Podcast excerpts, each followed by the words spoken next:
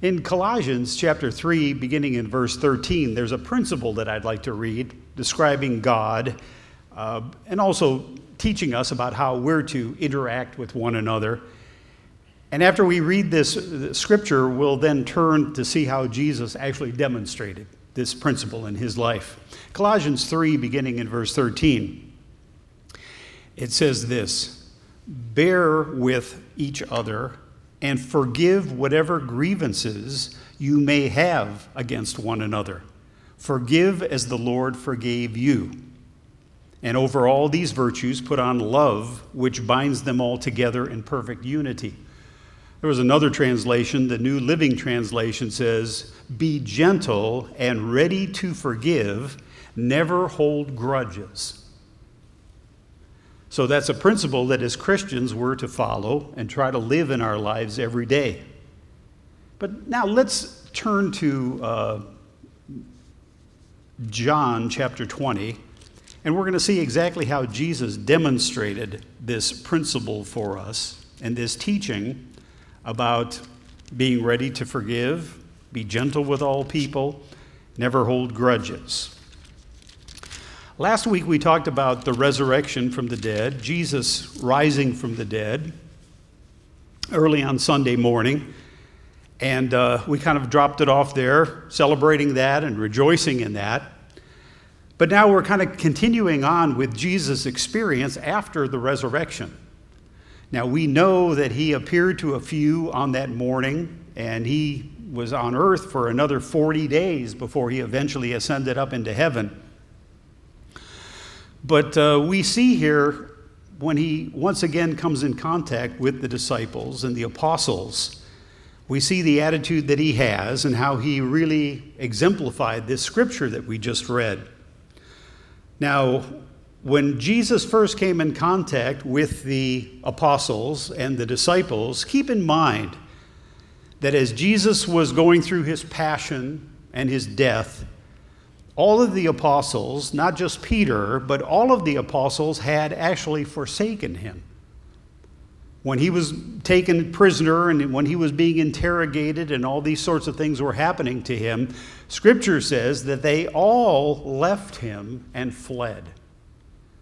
So Jesus was on his own as he went through his passion, when he went through his crucifixion, and now that he rose from the dead, here he is coming in contact with these people again. All of his disciples, his apostles, those who fled from him, kind of forsake him at, forsook him at that time. You would think that that would have been an awkward situation.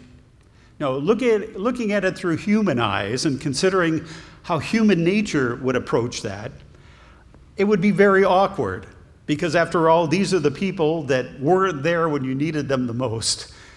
And, you know, thinking how you would have reacted to that, you know, it would have been more of a confrontation, perhaps, but not so with Jesus. Now that he was raised, what would he say to those who actually abandoned him? Well, we read here in John 20, verse 17, as he encounters these people one by one. John 20 and verse 17. the first person that he experiences when he rose from the dead is Mary. Verse 16 Jesus said to her, Mary. She turned toward him and cried out in the Aramaic, Rabboni, which means teacher. Jesus said, Do not hold on to me, for I have not yet returned to the Father. Go instead to my brothers and tell them, I am returning to my Father and your Father, to my God and your God. Well, that's an encouraging thing for him to say. You know, instead of saying, okay, where are all those losers who deserted me in my time of need? I want to get a hold of them. He doesn't say that. He says words of encouragement. He says, Go ahead to my brothers well, that's good news because he still considers them, those that forsook him and deserted him in his time of need, he still considers them to be his brothers. He says, Tell them I'm returning to my father and your father. That's good news too, because in spite of what had happened, how they had deserted him, he still says that he's going to his father who is also your father's. So you haven't lost your standing with God being your father. He says, Unto my God and your God. Wow, that's encouraging. In spite of how you forsook me, I still consider you to be brothers. My father is still your father. My God is still your God. Let's read a little further at verse 19. On the evening of that first day of the week, after he had risen from the dead, when the disciples were together with the doors locked for fear of the Jews, Jesus came and stood among them. So obviously, he came through the door or through the wall. Why? Because he's glorified now, he has changed. It used to be that he would have to knock on the door or walk through the door, but now a locked door can't stop him. Jesus came and stood among them and said, Peace. So Jesus doesn't come in and say, You dirty rats who forsook me, wait till I get my hands on you. I'm just being facetious. He says, Peace. Don't worry. Don't be alarmed. Don't be uh, upset. I come in peace. After he said this, he showed them his hands and side. The disciples were overjoyed when they saw the Lord. And again, Jesus said, Peace be with you. As the Father has sent me, I am sending you. And with that, he breathed on them and said, Receive the Holy Spirit. So not only does he still consider them to be his brothers, that his father is still their father, but the commission that he has for them, the sending, is still in place he still expects them to continue with him, even though he's going to depart in 40 days, he's going to ascend up to heaven. Jesus is going to be with them through the Holy Spirit to finish the commission, the great commission of preaching the gospel to the world. So these are words of encouragement. He's saying, Peace, not shame on you. Peace be with you. I forgive you. I take you back. I entrust you with my mission here, receive the Holy Spirit who's going to help you. So you can imagine if, if you did this to, to a person today, uh, uh, just a regular person, and you somehow forsook them or offended them or hurt them, you know, to come, come in contact with them again, to bump into them, it would be kind of awkward. And you'd be worried, man, what am I going to say to this person? I, I, need to apologize. You know, what words are going to, to soothe the, the division now between me and that person? Well, not so with Jesus. Jesus is quick to forgive. And in fact, that's the title of the sermon today God is quick to forgive, as Jesus is demonstrating here. And the story goes on a little bit later in chapter 21, afterward, Jesus appeared again to his disciples by the Sea of Tiberias. It happened this way Simon Peter, Thomas, Nathanael from Cana in Galilee, the son of Zebedee, and two other disciples were together. I'm going to go out to fish, Simon Peter told them. So they said, We'll go with you. So they went out and got into the boat, but that night caught nothing. Early in the morning, Jesus stood on the shore, but the disciples did not realize that it was Jesus. He called out to them, Friends, haven't you any fish? No, they answered. He said, Throw your net on the right side of the boat, and you will find some. When they did, they were unable to haul the net in because of the large number of fish. So, skipping down to verse 10, Jesus said to them, Bring some of the fish you have just caught. And Jesus was cooking breakfast for them. Verse 15, when they had finished eating, Jesus said to Simon Peter, Don't forget now, he's the one who didn't just flee from Jesus, he was the one who denied Jesus. When Jesus had been taken prisoner, someone up, came up to Peter and said, Hey, you're one of the group. You were with this Jesus. And Peter said, No, I wasn't. And a second time it happened. And Peter said, It wasn't me. You're thinking of some other person. And a third time it happened. So it would have been especially awkward, awkward with Peter coming into contact with Jesus again because he knew that he had denied Jesus, and Jesus knew it too. So notice what Jesus does to Peter. When they had finished eating, Jesus said to Simon Peter, Simon, son of John, do you truly love me more than these? Yes, Lord, he said. You know that I love you. Jesus said, Feed my lambs. So Peter was going to perform a tremendous service in the church and a tremendous ministry. He was going to be the one in charge overall of taking the gospel not only to the Jews, don't forget on the day of Pentecost, the powerful sermon that he preached, but he was also going to be responsible of taking the gospel to the Samaritans. Don't forget, he was the one who had the dream to go visit Cornelius, this Samaritan man, who was going to be the first one to hear the gospel and respond to it. So, verse 16, and again, Jesus said, Simon, son of John, do you truly love me? He answered, Yes, Lord, you know that I love you. Jesus said, Take care of my sheep. Third time he said to him, Simon, son of John, do you love me? Peter was hurt because Jesus asked him the third time, Do you love me? He said, Lord, you know all things. You know that I love you. Jesus said, Feed my sheep. So notice how tactfully, how gently Jesus restores Peter to a relationship with him. Now, Jesus didn't say, Okay, Peter, you denied me three times. I want an apology from you. Or, you know, you better say it in the right way too, and you better really mean it. You better show me that you're truly sorry for it. He didn't say any of that. All he did was ask Peter, Do you love me? And understand that that's the same approach that Jesus takes with us. When we sin, when we cut ourselves off from Him, when we flee from Him, which we do sometimes, uh, from, from time to time in our lives, especially as a, a new Christian, Jesus is very gentle in restoring us. He doesn't demand an explanation. He doesn't demand an apology. He doesn't demand, you know, just the right words to be said so we, can be taken back into his good graces. Now, you know, I've shared with you many times that I was raised in my younger years as a Catholic. Some of you were as well. and the process of being forgiven in the Catholic Church is to go to the confessional and to confess your, your sins to the priest. And once you did that, which is terribly awkward and uncomfortable, the priest would give you a penance to do. So many prayers to say and, and, and whatever else.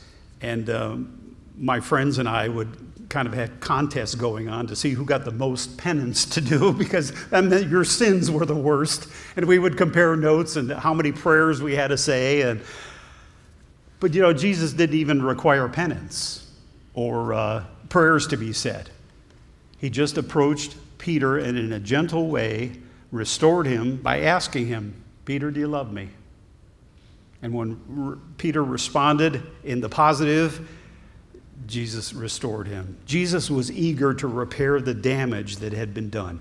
He was eager to forgive. He was eager to restore. He was eager to recommission Peter. Sometimes when we forsake God by our sins or whatever it is that we do, stop going to church for a while or kind of fall out of relationship with Him, if you ever forsake Him, or let him down or offend him, take heart. He is just as eager to repair things with you as he was with Peter and the rest of the apostles. That's the kind of God that we worship. God is not the strict God up in heaven waiting for us to slip up so he can curse us somehow or make things go bad for us. He wants you to seek him out, to ask him, and to receive his grace. And that's the lesson that we're taught in Colossians. And there we see a perfect example of Jesus doing just that, being very gentle and restorative to the apostles and to the rest of the disciples. Turn with me to Psalm 103. Psalm 103, beginning in verse 8. One of our favorite Psalms because it teaches us about God, the way God truly is. And God never changes. So we can have hope in this and faith and confidence in this. David here writes in Psalm 103, verse 8 The Lord is compassionate and gracious, slow to anger, abounding in love. He will not always accuse, nor will he harbor his anger forever. He does not treat us as our sins deserve So we know that our sins deserve death. Or repay us according to our iniquities. For as high as the heavens are above the earth, so great is his love for those who fear him. As far as the east is from the west, so far has he removed our transgressions from us. As a father has compassion on his children, so the Lord has compassion on those who fear him. For he knows how we are formed, he remembers that we are dust. As for man, his days are like grass, he flourishes like a flower of the field. The wind blows over it, and it is gone, and its place remembers it no more. But from everlasting to everlasting, the Lord's love is with those who fear him, and his righteousness with their children's children. Those are very encouraging words because how often do we kind of fall out of sorts with God? We're still fighting human nature, and we slip up from time to time.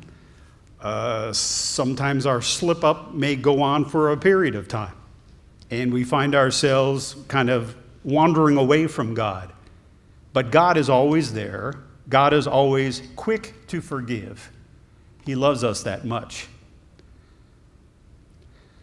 In Luke chapter 15, we read a tremendous parable by Jesus Christ that once again explains just how quick God is to forgive. Luke chapter 15, beginning in verse 11. We read the parable of the prodigal son or the lost son. Jesus says here there was a man who had two sons. The younger one said to his father, Father, give me my share of the estate. So he divided his property between them. So the younger son is kind of rambunctious and uh, he wants to go out and sow his wild oats, as they say. So, in, before the time of his father's death, he asks for his inheritance in advance. Not long after that, verse 13, the younger son got together all he had, set off for a distant country, and there squandered his wealth in wild living. After he had spent everything, there was a severe famine in that whole country, and he began to be in need. So he went and hired himself out to a citizen of that country who sent him to his field to feed pigs. He longed to fill his stomach with the pods that the pigs were eating, but no one gave him anything. So here he is in the pits of life, okay? He uh, made bad decisions, he lost all that he had, and uh, he starts thinking about how wonderful it used to be by comparison when he still lived with his father.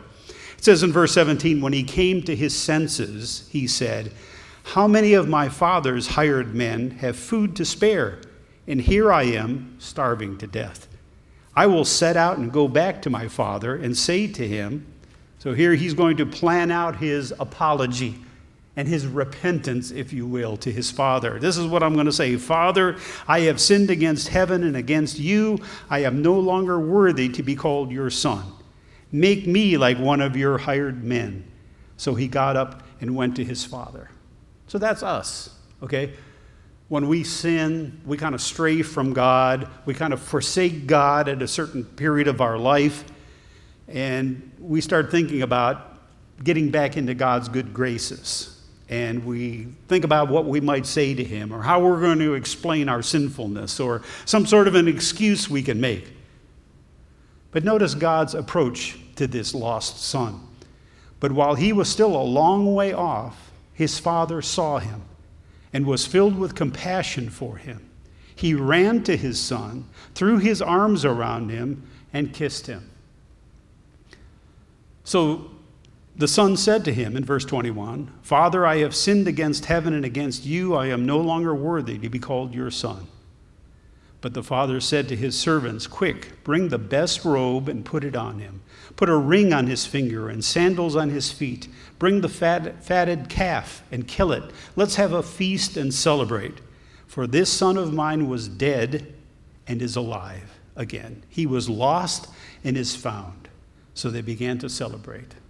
That's a picture of us returning to God after you know, a period of time where we cut ourselves off from Him. He never cut Himself off from us, but because of sin, addiction, uh, just lack of interest, being sidetracked by whatever, we stray from God. Notice how quick He is to receive us back, how gently He receives us back.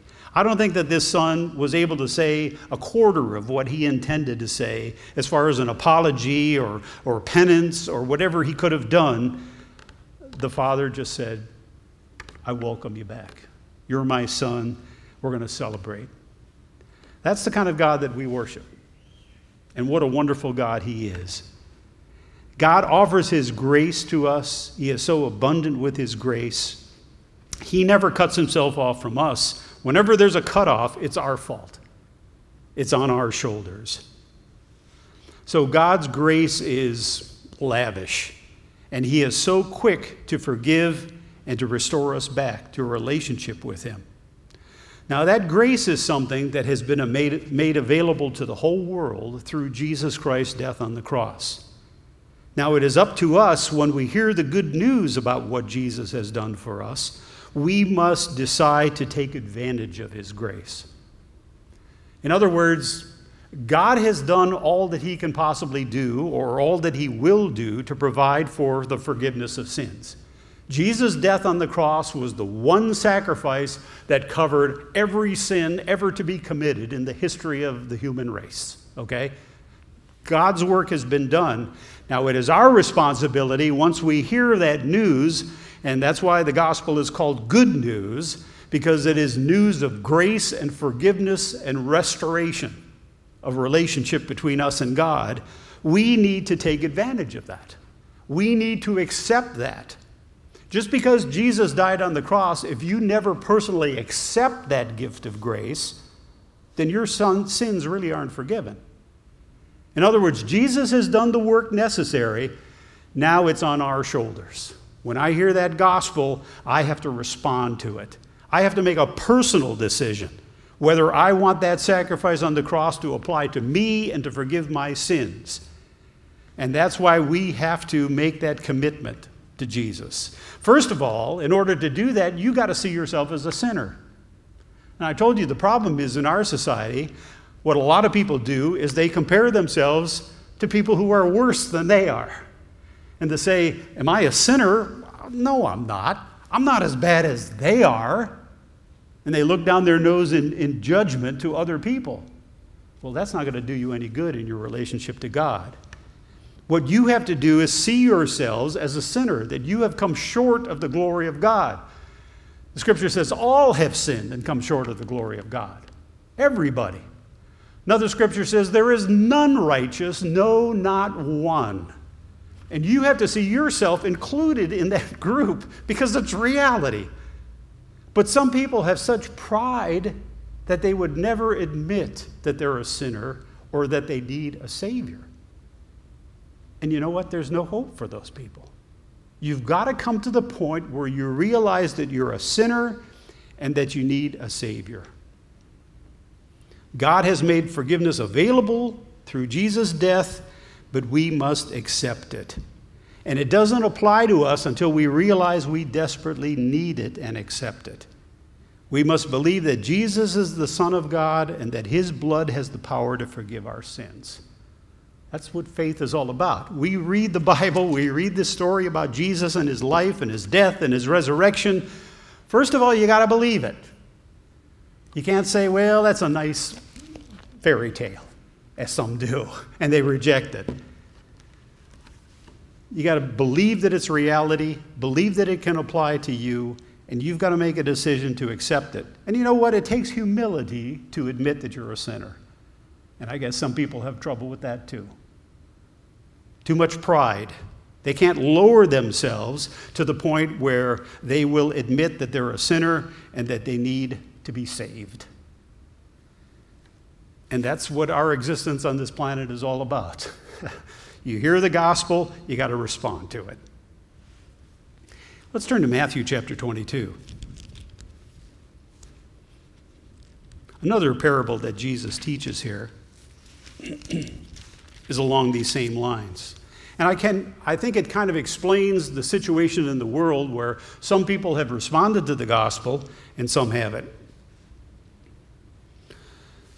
Matthew 22, beginning in verse 1, Jesus spoke to them again in parables, saying, The kingdom of heaven is like a king who prepared a wedding banquet for his son. So, of course, here we're talking about God the Father preparing a wedding banquet for his son, Jesus Christ.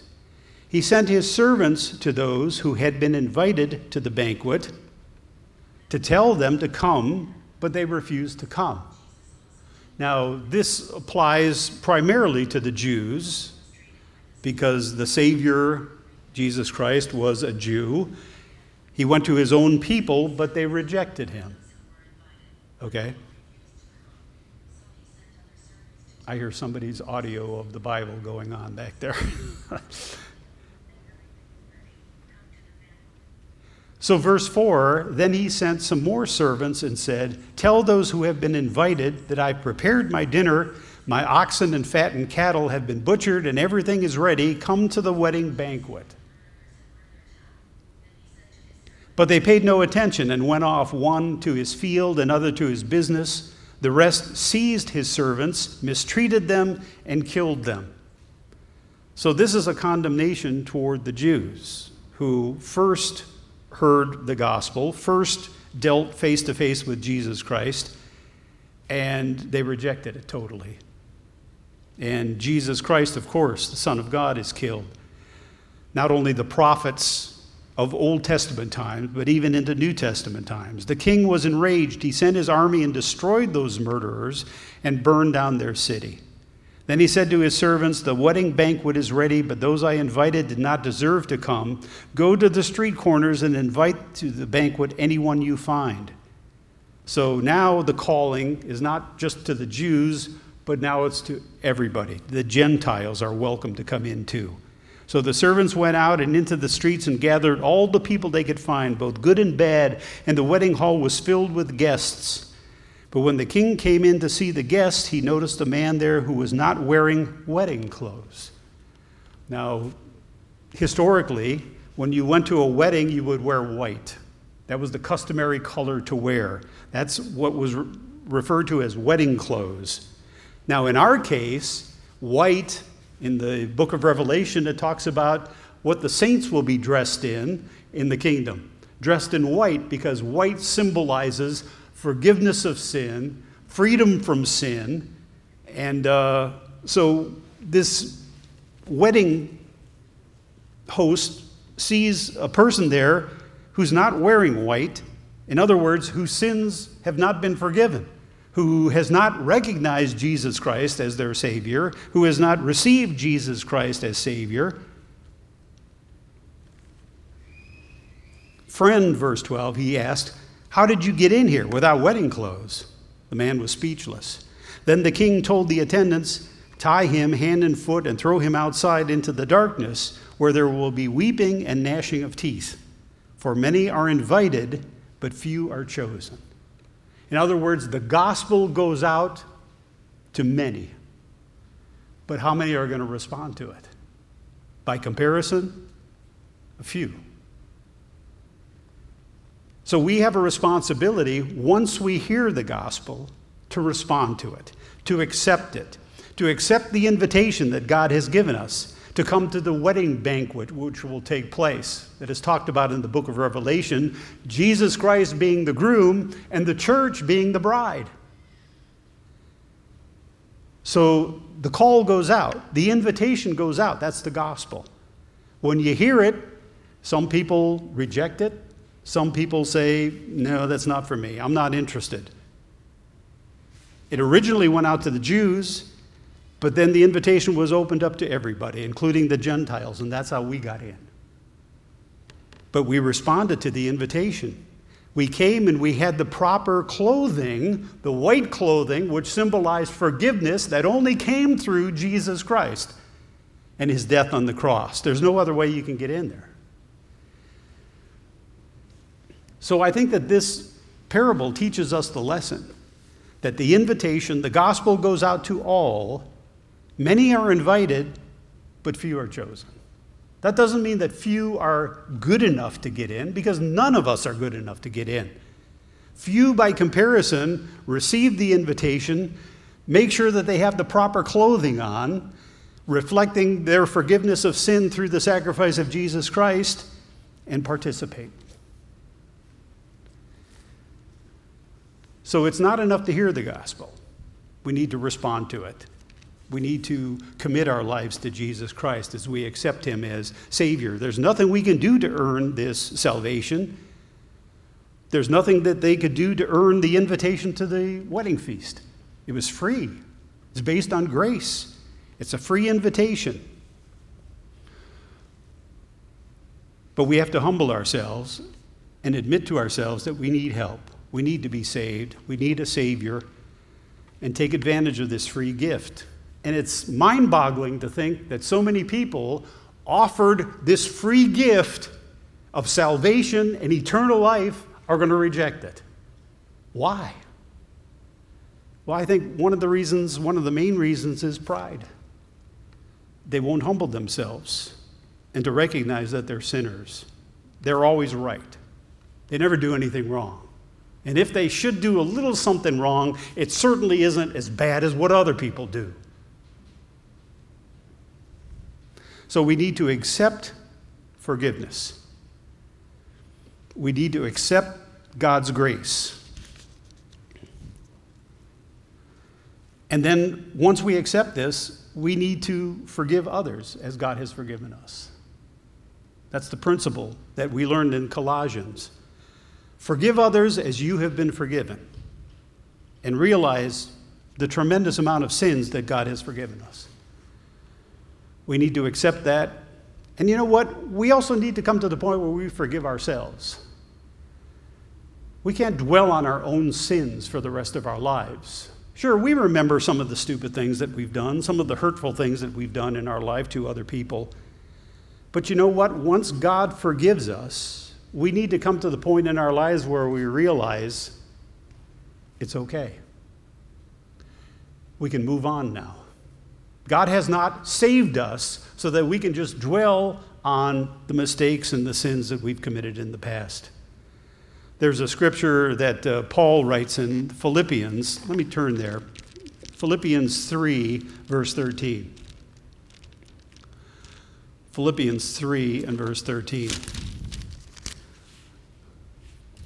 He says, Brothers, I do not consider myself yet to have taken hold of it, but one thing I do forgetting what is behind and straining toward what is ahead.